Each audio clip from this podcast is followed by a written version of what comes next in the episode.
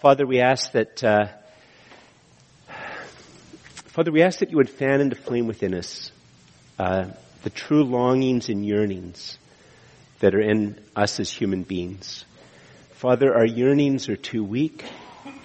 We often do not recognize them, but we ask that you would fan into flame within us the longings and yearnings of our heart. And as you fan into flame, Father, the longings and yearnings of our heart, help us, Father, to take comfort in the gospel and to read your word, uh, seeing in it the end of our longings and our yearnings. And this we ask in the name of Jesus, your Son and our Savior. Amen. Please be seated.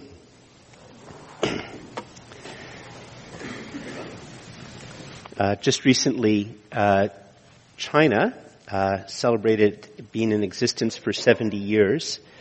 Uh, one of the things that uh, I don't think it was talked about very much in the different news reports about China is that almost from day one, uh, China has persecuted Christians.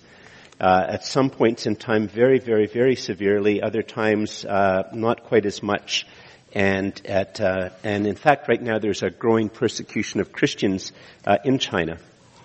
And uh, one of the things which is behind uh, the persecution of Christians in China is the desire of the Chinese government uh, or the party, I should say, uh, government gives the wrong impression.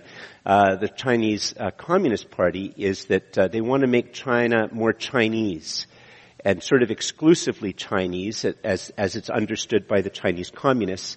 And so any type of outside influence or anything which doesn't seem to be Chinese, they want to have to, to put to death. It's not as well known, it's even less well known in Canada that there is in fact growing persecution of Christians in India. Uh, mission organizations have been uh, forced to leave the country and uh, not all of them, but many of them. And uh, part of what is at work there is a type of Hindu nationalism with a desire to have foreign, non-Indian, non-Hindu influences removed from the country and to have India become more Indian and more Hindu. And it isn't reported very much in the press in Canada, but it's something which has been developing uh, over the last few years uh, or, or longer. Now, I just want to share that and hold that in like in sort of a bit of a tension or a bit of a difference to two, one thing that happened to me very recently. I was in uh, one of my favorite coffee shops and, um, I, you know, I used to always have my Bible open when I was working on my sermon. True confessions, other than one day of the week, I, have gotten so used to using an electronic version of the Bible um, that I, you know, I, I use that silly little phone because at my fingertips I have like like dozens and dozens of versions and all that type of stuff. So I realized I wasn't having as many conversations as I used to. So now whenever I'm working on, on my sermon or just when I'm working, I'll have a Christian book out open. And this particular time I had a book by C.S. Lewis on the Psalms and I was working on my sermon. And uh, an Asian couple came into the coffee shop and uh, I wasn't really, I wasn't paying any attention to them. All of a sudden, um, the man said, excuse me. And I looked up and he said, uh, you're reading C.S. Lewis. And I said, yes. And then he looked at me and he said, are you a brother? And I said, yes. And he reached out his hand, shook my hand. Good to meet a brother. and it made me think afterwards, as I was going home of a time a couple of years ago when I was in Chicago, in the air, at the airport in Chicago, and uh, I had been at a conference, a Christian conference, and I was uh, I happened to be on the same plane with somebody from the conference. Uh, they were flying to Toronto from Chicago, and I, I, was flying to Ottawa. But we had time, and so we went to a place to have supper. Uh, not a very healthy supper, I think. You know, one of those you know two billion calorie hamburgers with uh, fries. And uh, we ordered our meal, and and uh, there was no ketchup on the, ta- the table. We asked, and the waitress said, "Do you want ketchup?" We said yes. But as she was going to get the the, the, the uh, ketchup, uh, we bowed our heads and we prayed grace. Prayed grace and uh, with our eyes closed. And then we realized that she had come back and I wish I could imitate her. She didn't have a Chicago accent. She had some pleasant southern accent. I wish I could imitate it. And she said, it's so nice to see brothers unashamed of praying in the Chicago airport. This African American woman in Chicago from somewhere in the deep south. And that's how she spoke to two white guys.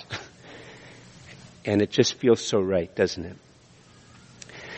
So how, you know, why is it that there'd be many people in our country, and not only in our country, but many places around the world, who have a sense that there's just something not right about a country just wanting to be more American or more Chinese or more or more Canadian or more white or more black or more whatever, that there's something just somehow right about the races and the cultures and the ethnicities somehow being in harmony. And the Bible text that, that Laurier read that we're going to look at actually speaks very powerfully into this situation. So it'd be a great help uh, to me and a great benefit to you if you were to get your Bibles out uh, and look. It's really, uh, you know, we're going to have the scripture text up on the screen, uh, but it's a really good thing to be able to have your own Bibles with you that you can make some notes on them and, and all of that type of stuff. Maybe something you want to memorize or look at later on.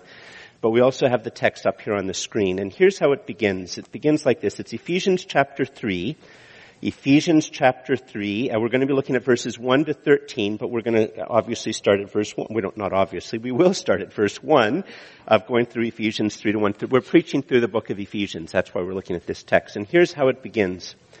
For this reason, I, Paul, a prisoner for Christ Jesus on behalf of you Gentiles, and just sort of pause.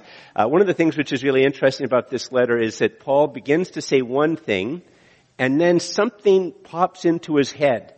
And he's going to actually spend verses 2 to 13 on this other thing that pops into his head, which is what we're going to look at this week. And next week, we get to verse 14, he says, oh yeah, I was going to say, get back on track, Paul. And he goes right back to, to what he was going to originally talk about, which is this spectacularly beautiful and powerful, mind-blowing prayer, which we're going to look at next week. But Paul uh, is going to talk about one thing, and all of a sudden something pops into his head. And what really pops into his head is, is sort of connected to several things. I've said over the different weeks that Paul is writing this from jail, this is why I know that he's writing it from jail, because he talks about being a, uh, in prison. And from a variety of other things, he's in jail in Rome. And from a variety of other things, if you look at the book of Acts and you put things together, interestingly enough, one of the reasons, there's two reasons he's in jail. One of the reasons he's in jail is because he's a Christian. The other reason is because he understands the Christian faith to mean that God is making a multiracial, multicultural, multi-ethnic new society and he is willing to go to jail over that proclamation. And the word Gentiles is a bit of an unusual word if you're a guest here this morning. And, and for the Jewish people at the time that Paul was writing this, it's around the year 60. Um, basically, for Jewish people, the world was very simple. There were Jewish and there was everybody who wasn't Jewish. And if you weren't Jewish, you were a Gentile. And in those days, basically it meant you were a pagan as well, because those were, that's basically the only options fundamentally uh, was being a, a, Jew who believed in one God and pagans who, I know there's a little bit of things about Zoroastrianism, but fundamentally uh, just Jews and pagans. And that's who he's talking about. He's, he's in jail because of the pagans, because of everybody other than Jews. And, uh, and he pauses and he's going to sort of explain why it is he's in jail. So uh, look at what's, uh, what comes next. Um, he's going to explain why he's in jail. Look at verses 2 and following uh, assuming that you have heard of the stewardship of God's grace that was given to me for you. So he's in jail because of God's grace was given to him, and God's grace was given to him not just to puff himself up, but for other people, for them. And then in verse 3, how the mystery was made known to me by revelation, as I have written briefly. That's earlier on in Ephesians when you read this, you can perceive my insight into the mystery of Christ, which was not made known to the sons of men or the daughters of men in other generations, as it has now been revealed to his holy apostles and prophets by the Holy Spirit. Now just sort of pause there for a second. This sounds very proud and exclusive, doesn't it? Uh, I, Paul, know things a mystery which has been hidden to all other human beings, and I know it. And it sounds actually very proud. I mean, in fact, many Canadians, when they hear something like this, it strikes them as a very proud claim, an arrogant type of claim that will make you more and more proud and make you more and more arrogant. But it's actually the complete opposite. When we think that, we're mishearing and misunderstanding uh, what's going on. Uh, the other other night, two weeks ago, I was trying to describe. I, I teach a course in preaching, and I was trying to describe uh, sort of how the gospel works and how it changes lives. And um, and and uh, one of the things I was trying to get people to understand is that there's a default way of human beings thinking. And the gospel goes against that default way of human thinking. And I'm not going to go into what the specific thing, but there's the same thing here. Is there's a default way of human beings thinking. And so because we have this default way of thinking, when we hear claims like this, we just interpret it within our default way of thinking. But Paul actually here is saying something which is profoundly anti-proud. It's profoundly humbling. I'm going to put it up here in terms of the form of a point. And the point is this, that the true and living God stooped down to Paul to reveal some of what he is thinking and doing. The true and living God stooped down to Paul to reveal some of what he is thinking and doing. This is connected to the blog that I've written this week, uh, which is in the bulletin and it's also online which is uh, the default thing of the human mind, the human being, is that there's ways for us to ascend to God, to know God and what He's thinking and what He's planning. It's a default of almost every single human being that there's some way for you or me to do this. It might be through meditation, it might be through rituals, it might be through science or philosophy, it might be through poetry, it might be through developing your mental powers or your emotional powers. It might be just that everybody in the culture like time out as um, on the electronic version of the blog, if you look it up later on, I've added a little two sentences. Uh, that it's not there yet. It'll be there on Monday. Basically, all progressives' thoughts, even though most progressives don't believe there is a God that exists. In fact, at the heart of all progressive thought, in a secular form, is is the belief that they know the future and they know how things are moving towards the future, and they know that the future is good. And all of those things are things that only God could know, and only God could do. And so hidden within all claims of progressive thought is a claim to know the mind of God. And as I, as I talk about in the blog, and I'll share with you right now, because you don't have to read my blog, like why read my blog? here's the thing. I'll use a different example from in the blog. What am I thinking of right now? Okay, I don't know how many of you guessed that I was thinking about the fact that I have two grandchildren being born in January. Anybody guess that? You'd guess it, you wouldn't know it, right? So here's the thing. If you human beings can't figure out what another human being's thinking, why on earth would you think you can think what God, feel, know what God is thinking? If you're completely and utterly dependent upon me as a human being to tell you what I'm thinking, why is it we think any human being, any human being, could ever know what God is thinking? Unless God tells us, you can't know. And so what Paul is saying here is, Paul is saying here there's mysteries that only God knows. And he's not saying, and by the way, because of my rituals, because of the power of my intellect, because of the spectacular, sophisticated way of my emotions and my poetic sensibilities, and, and just, and because of my physical regimen and my diet and all of that stuff, I know, no, he's not saying that. And later on he's even going to mention, I'm the least of the least of the least of the least of the apostles. Paul is just making a claim that unworthy as he is, those of you who know a little bit about Paul, why would he say on and on and on throughout his life that he was unworthy? He would say on and on and on throughout his entire life that he was unworthy is because he so thought that Jesus was a, a dangerous faker, that he conspired with others in positions of power and authority to put Christians in jail and to have them killed. That's why. And he's saying, worthy as he is, God stooped down to Paul to reveal some, not everything obviously, of what God is thinking and doing. And that's all that Paul did. He just communicates something that he humbly received. You see, it's so hard for us to think that human beings aren't making this claim of knowing what God thinks, which is absurd. That when we read something in the Bible like this, we put it within our categories and don't understand that God's making a very, Paul, the Bible here is making a very, very, very, very different claim. Now some of you might say, why on earth should we believe such a claim? And that's a very, very good example. I have a friend I talk to regularly and he regularly tells me, you know, every religion makes some types of claims like this and I actually have to keep telling him, actually they don't all make the same type of claim, by the way. they make actually very, very different claims. Uh, but why, why should we believe this? And I'm not going to go into a long, a long thing about it other than just to say this that if you know anything at all about Paul from history, you know that he went from being a person who thought that Jesus was a dangerous fake to being a person who saw Jesus after he had risen from the dead. And he in fact is an eyewitness to the truth that Jesus died and tasted everything there is to taste of death and on the third day he emerged on the far side of death, having defeated death, that he was resurrected. And Paul is an eyewitness of this truth and he would eventually, he will eventually die a martyr's death, maintaining that right till the end, when all he had to do to get out of suffering and to get out of death was to say, nah, nah, just made it up. Just made it up. Goes to his death.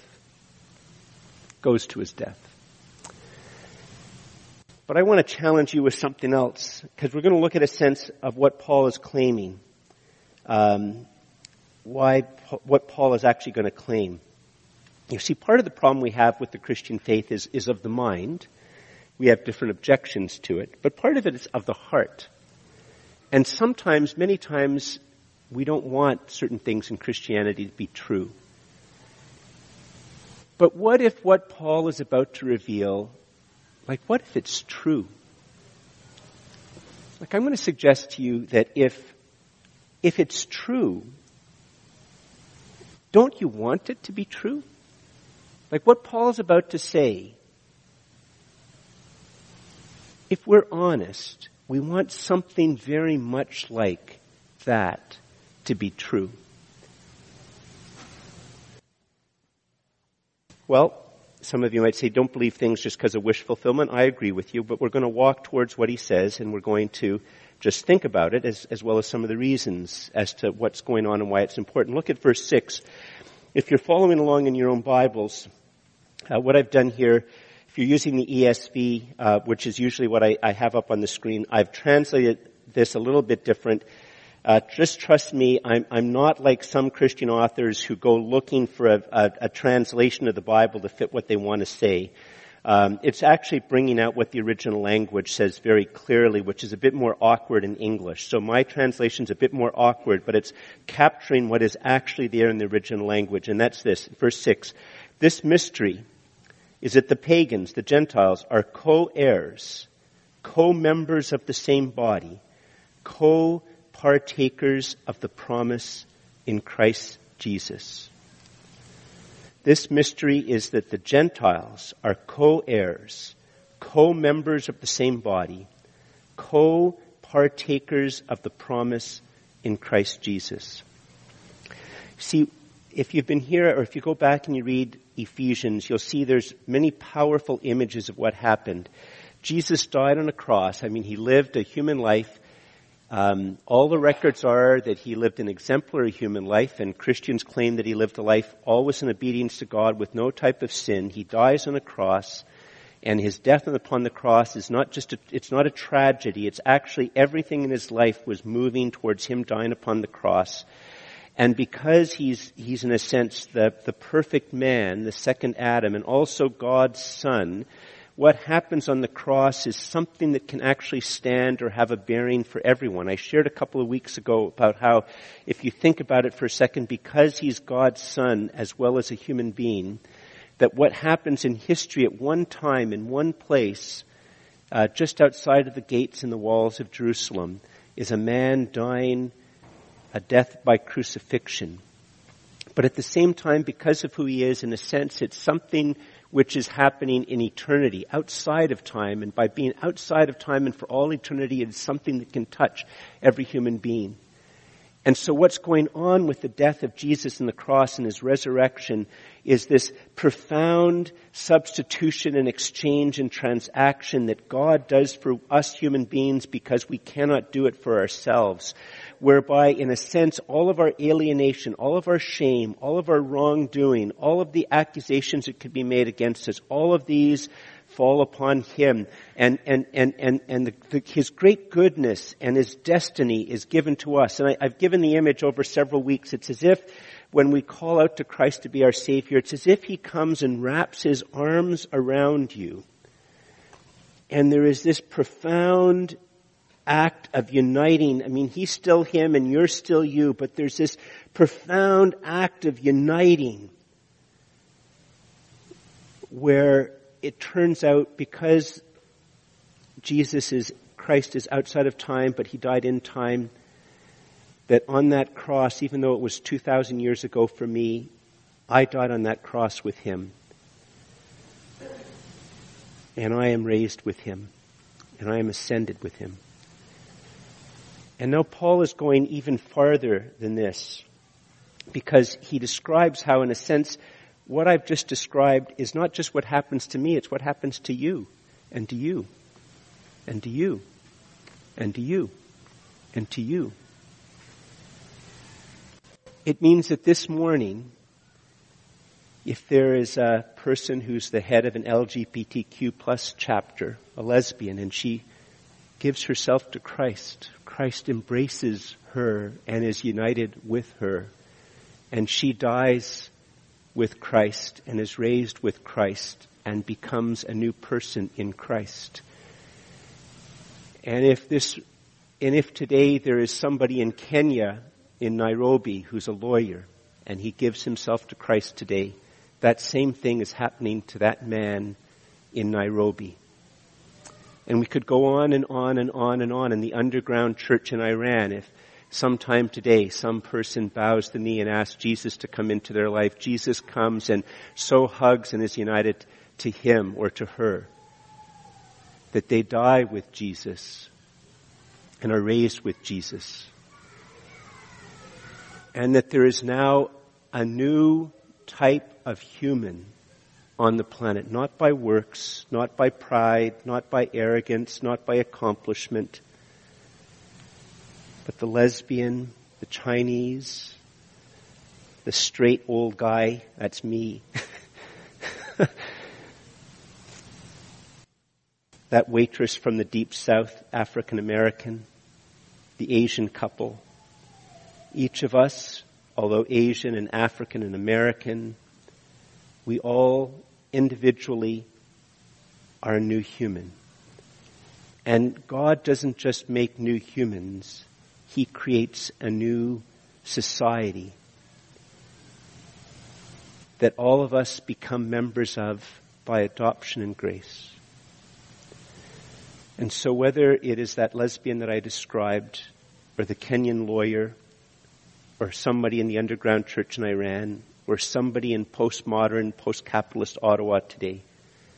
Each of us together become co-heirs of the new heaven and the new earth through Jesus. And both of us, all of us, are equally members of the same body. And each of us equally and fully are partakers of the same promise and reality, partakers of the Father and the Son and the Holy Spirit and the love that exists between them that will go on for all eternity and one day become the new heaven and the new earth.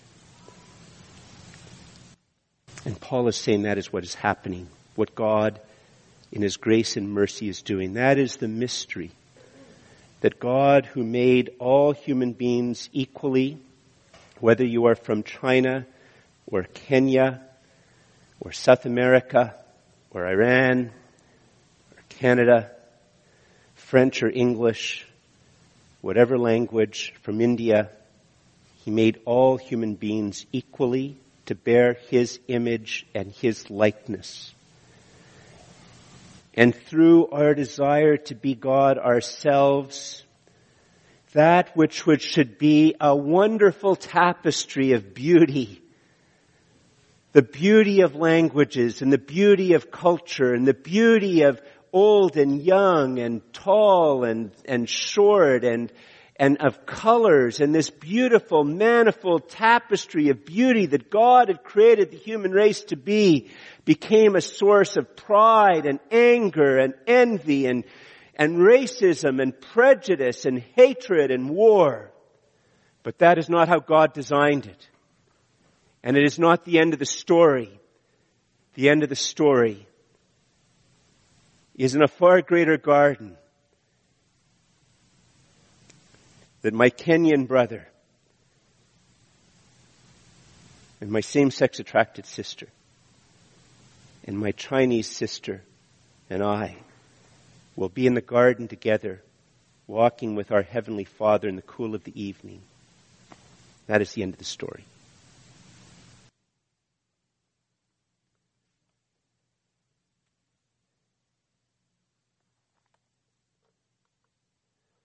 Through the gospel, ordinary people of every race and culture become co-heirs, co-members of the same body, and co-partakers of the promise of God. I just want to pause for a second.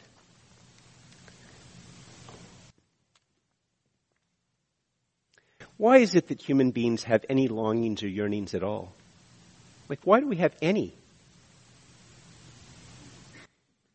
Like, unless I mean, there's maybe some people who don't recognize longings and yearnings, but I think most human beings recognize these, that there are longings and yearnings. Maybe it is you have gone on a canoe trip and you're with your best friends or your family and you've had a wonderful day of canoeing, you've had a wonderful meal, you're sitting around the campfire, there's a nice breeze so there's no bugs, and, and you're full and you're joking and you're just with each other and the, the, the the stars, and it just looks so beautiful, and you just think, this is just somehow not just something earthly, but something transcendent, touching on something more.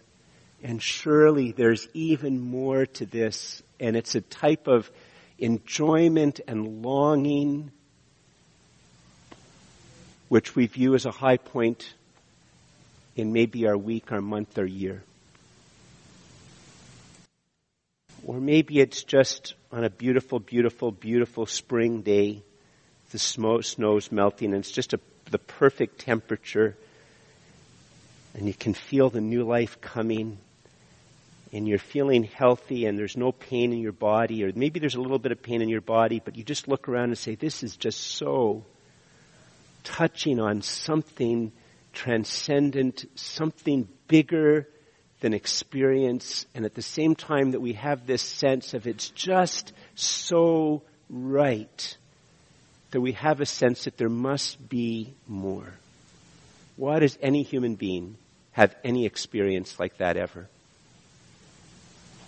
Like if you think about it, we shouldn't have them. We just happen by evolution and when we die, that's it. There's nothing transcendent, there's just the next meal if you want to be brutally honest. But we human beings know that there's something that's longings and yearnings. And why is it? Why is it that human beings long?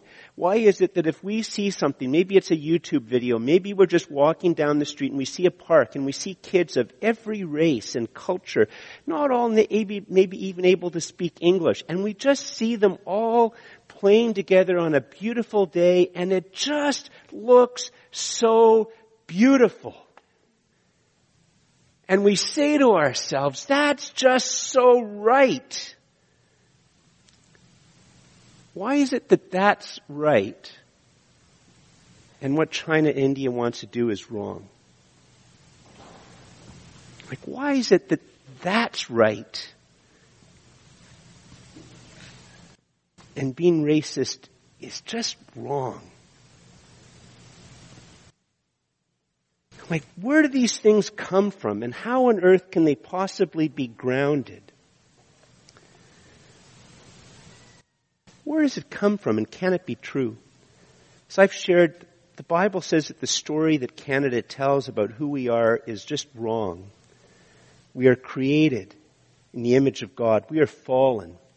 And because we are created, God has continued to put within us and allow to have within us some hints that there is more to this life, that there is in fact a God that exists, that there is in fact a way that He intended, and we long for it. And I suggest to you that if you follow the longings and yearnings of your heart, it will lead you to God. It will lead you to understand what Paul is revealing in the gospel. It will clarify it and ground it. See, I began by saying, what if this picture is true? And on one level, isn't that exactly what we long to be true? What Paul is announcing that God originally did and what he is doing and has done in Christ and what will in fact be the very, very end of the story. And Paul is saying this not because he's proud, not because he's arrogant. He is the least of the least of the least of the least of the saints. It has been revealed to him what God has done and is doing in the person of his son as he died upon the cross and rose from the dead. Now we need to, to wrap this up. The, the big question that often comes to people when they think about stuff like this, when I talk about things even remotely like this in a coffee shop, is once again, how is our mind hardwired? Usually when people make a claim like that, it means the next thing is, that's why I should be in power. Or in our case, that's why we should be in power. Is that what Paul does next? Not at all. Look how he moves. This is very, very important. Look at verses 7 to 9. Of this gospel, I was made a minister. And the word for minister is the word for servant. So of this gospel I was made a servant according to the gift of God's grace, which was given to me by the working of his power. To me, though I am the very least of all the saints, and in the original language you could actually say the least of the least of the least of the least of the least of the least. To me, though I am the very least of all the saints, this grace was given. What? To rule? To have authority? To be an elite? To look down your nose at other people? No! A servant. To preach, to proclaim to every people group the unsearchable riches of Christ.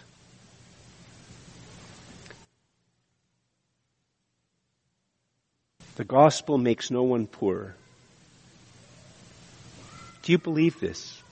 Do you believe that to come to know Jesus as your Savior and Lord will only make you richer?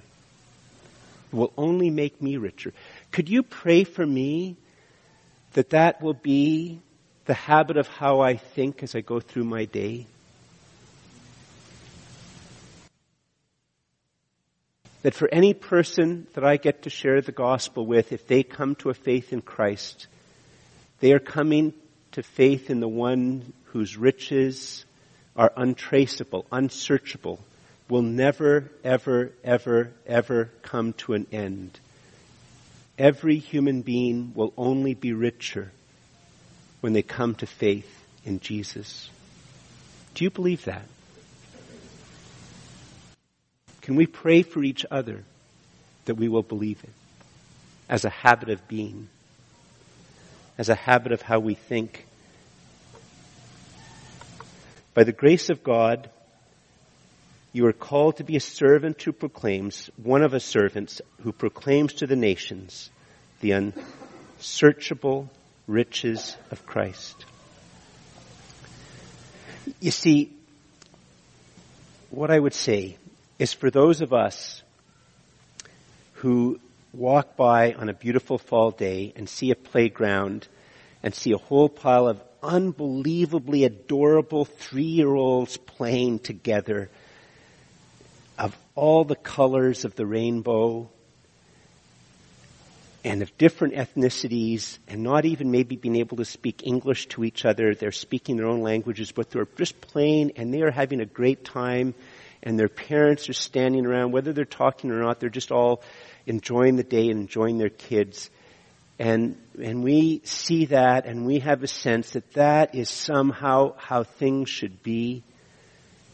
No matter how secular or atheist you are, and you have a sense, maybe even a sense of longing or yearning that that is the way that that should be, that which you know, but don't know why it should be, other than that you think it should be, the gospel proclaims to you because that is how God created things to be. That is what he is redeeming things to be. That is what he does through the gospel. That is what he desires to do through the church. And that is what the new heaven and the new earth will be like. And it can be only achieved and entered into by faith and trust in Jesus as Savior and Lord. The Bible doesn't kill your longings and yearnings, but helps you to understand them and interpret them, to kill the ones which are fell and evil, and to walk towards those which are rooted in creation, redeemed in redemption, and will be true for all eternity. Now, I, I just want to, wrap up. There's something which comes next in verse 10. I, I'm just going to put it up there.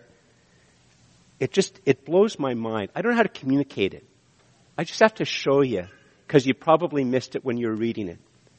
Look at what verse 10 says as we just wrap this up.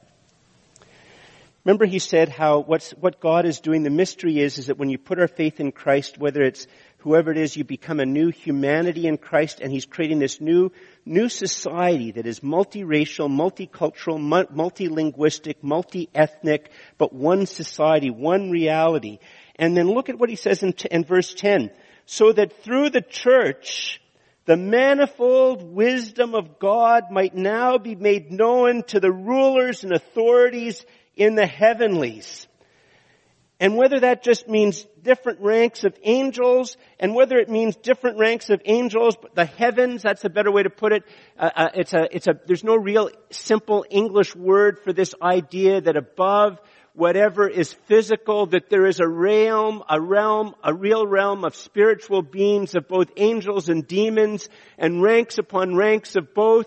And the Bible is saying that what God is doing through the church as hard it is for us to believe because we are lowly and weak is a graduate school seminar that angels and demons are studying.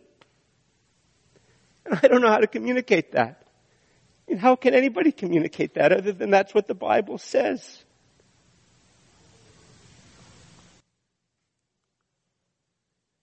Only God could use lowly, local, gospel churches to make known his manifold wisdom to the rulers and authorities in the heavens. We are weak and from a Canadian point of view, irrelevant. In fact, maybe even dangerous. But that is not the truth. This should encourage us to pray. Let's just finish and then we will pray. This was according to the eternal purpose, verse 11, that he has realized in Christ Jesus our Lord in whom we have boldness and access with confidence through our faith in him. So I ask you not to lose heart over what I am suffering for you, which is your glory. To be gripped by the gospel and gripped by the scripture is to know that we have access to God and we can be bold in prayer. I invite you all to stand.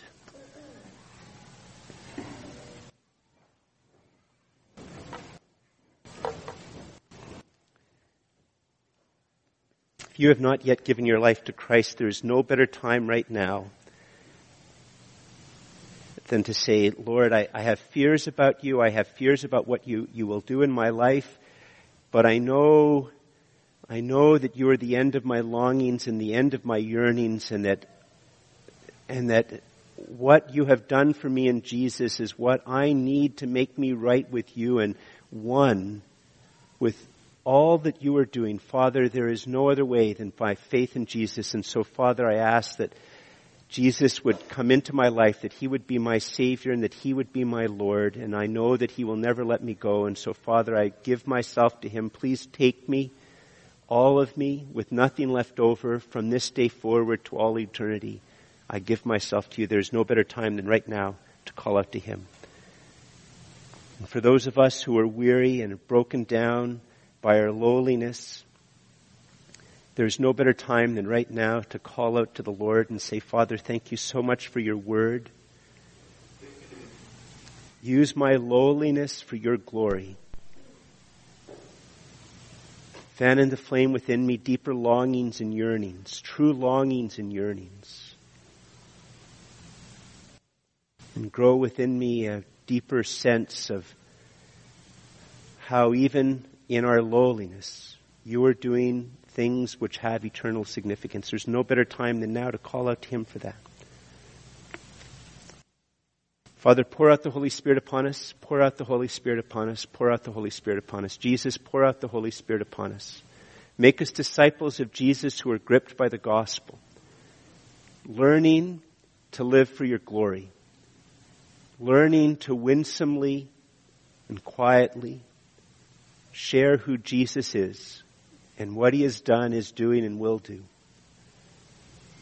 Help us, Father, not to say people's no for them, or to think of ourselves as the world thinks of us, but Father, make us disciples of Jesus who are gripped by the gospel, understanding who we are from who Jesus is and what you have revealed in your word. And make us servants, Father. Make us servants for your glory and for people's good. And all God's people said, Amen.